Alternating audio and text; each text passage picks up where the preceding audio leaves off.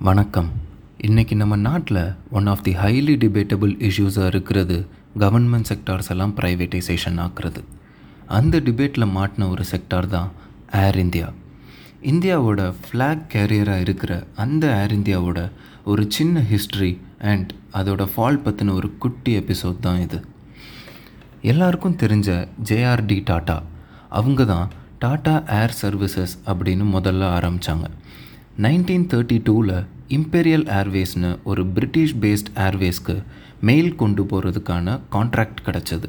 அப்போது டாடா ஏர் சர்வீசஸ்ட்ட புஸ்மாத் அப்படின்னு ரெண்டு சிங்கிள் இன்ஜின் ஏர்க்ராஃப்ட் இருந்தது. Fifteenth October nineteen thirty two அன்னைக்கு கராச்சியிலிருந்து பாம்பேக்கு மெயில் கேரி பண்ணிட்டு வந்துச்சு.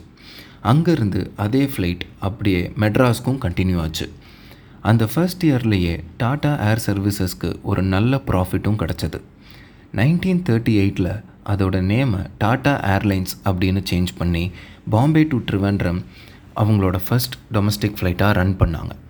அண்ட் வேர்ல்டு வார் டூ சமயத்தில் கூட நம்ம ஏர்ஃபோர்ஸ்க்கு ஹெல்ப்ஃபுல்லாக ரெஸ்கியூ ஆப்ரேஷன்ஸாக இருக்கட்டும் சப்ளைஸ் கொண்டு போகிறதா இருக்கட்டும் ட்ரூப்ஸை மூவ் பண்ணுறதா இருக்கட்டும் அப்படின்னு நிறையா ஒர்க் பண்ணியிருக்காங்க. நைன்டீன் ஃபார்ட்டி சிக்ஸில் டாடா ஏர்லைன்ஸை ஒரு பப்ளிக் கம்பெனியாக மாற்றினாங்க மாற்றிட்டு ஏர் இந்தியா அப்படின்னு பேரும் வச்சாங்க. நைன்டீன் ஃபார்ட்டி எயிட்டில் அதாவது நமக்கு இண்டிபெண்டன்ஸ் கிடைச்ச அடுத்த வருஷம் நம்ம கவர்மெண்ட் ஆஃப் இந்தியா ஏர் இந்தியாவோட ஃபார்ட்டி நைன் பர்சன்ட் ஷேரை வாங்கினாங்க. பாம்பேலேருந்து லண்டன் ஹீத்ரூக்கு ஃபஸ்ட் இன்டர்நேஷ்னல் ஃப்ளைட்டை ஓட்டினாங்க. அப்புறம் நைன்டீன் ஃபிஃப்டி த்ரீயில் ஏர்லைனோட மெஜாரிட்டி ஸ்டேக்கை கவர்மெண்ட் ஆஃப் இந்தியா வாங்கினாங்க. அப்போ தான் இன்டர்நேஷ்னல் சர்வீசஸை ஏர் இந்தியானும் டொமஸ்டிக் சர்வீசஸை இந்தியன் ஏர்லைன்ஸ்னும் விட்டாங்க. என்ன தான் மெஜாரிட்டி ஸ்டேக்கை கவர்மெண்ட் வாங்கினாலும் ஜேஆர்டி டாட்டாவை நைன்டீன் செவன்ட்டி செவன் வரைக்கும் சேர்மனாக கண்டினியூ பண்ணிக்கலாம் அப்படின்னு ஆர்டரும் பாஸ் பண்ணாங்க.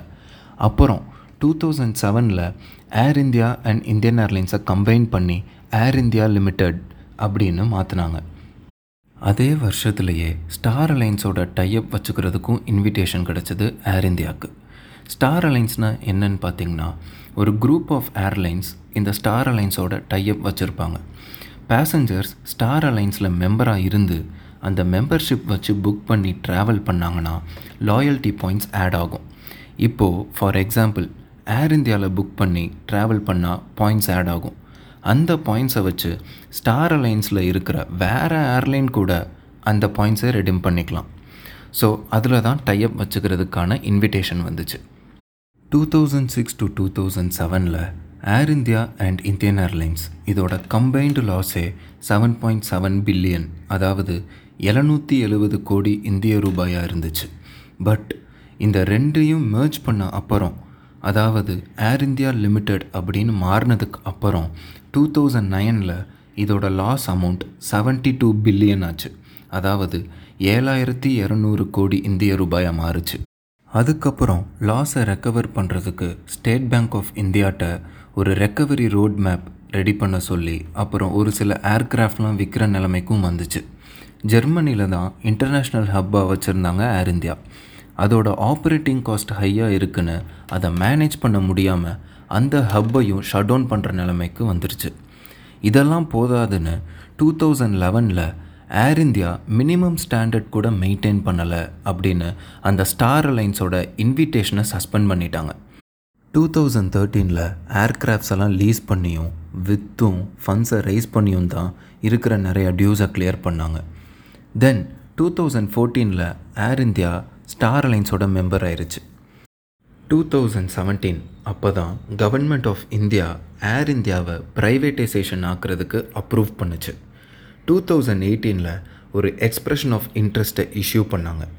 என்னென்னா seventy six percent of air இந்தியாவும் ஃபிஃப்டி பர்சன்ட் ஆஃப் எய்சட்ஸும் ப்ரைவேட்டுக்கு விற்கிற மாதிரி.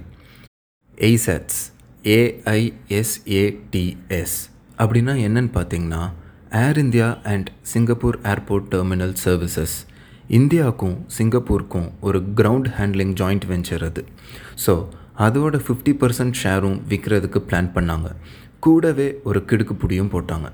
முப்பத்தி மூணாயிரம் கோடி கடனையும் சேர்த்து அந்த ஓனர் செட்டில் பண்ணணும் அப்படின்னு. பட் யாருமே அதுக்கு இன்ட்ரெஸ்ட் காட்டலை வாங்குறதுக்கு. யாரும் அதை வாங்குறதுக்கு முன் வரலன்னு அகெயின் டுவெண்ட்டி டுவெண்ட்டியில் இன்னொரு எக்ஸ்பிரஷன் ஆஃப் இன்ட்ரெஸ்ட்டை இஷ்யூ பண்ணாங்க. இந்த தடவை ஏர் இந்தியாவோட ஹண்ட்ரட் பர்சன்ட் ஷேரும் ஃபிஃப்டி பர்சன்ட் ஆஃப் எய்சாட்ஸும் அதோடு சேர்த்து அந்த முப்பத்தி மூணாயிரம் கோடியை முப்பதாயிரம் கோடியாக மாற்றினாங்க இப்போ வரைக்கும் யாரும் வரல வாங்குறதுக்கு. தேங்க்யூ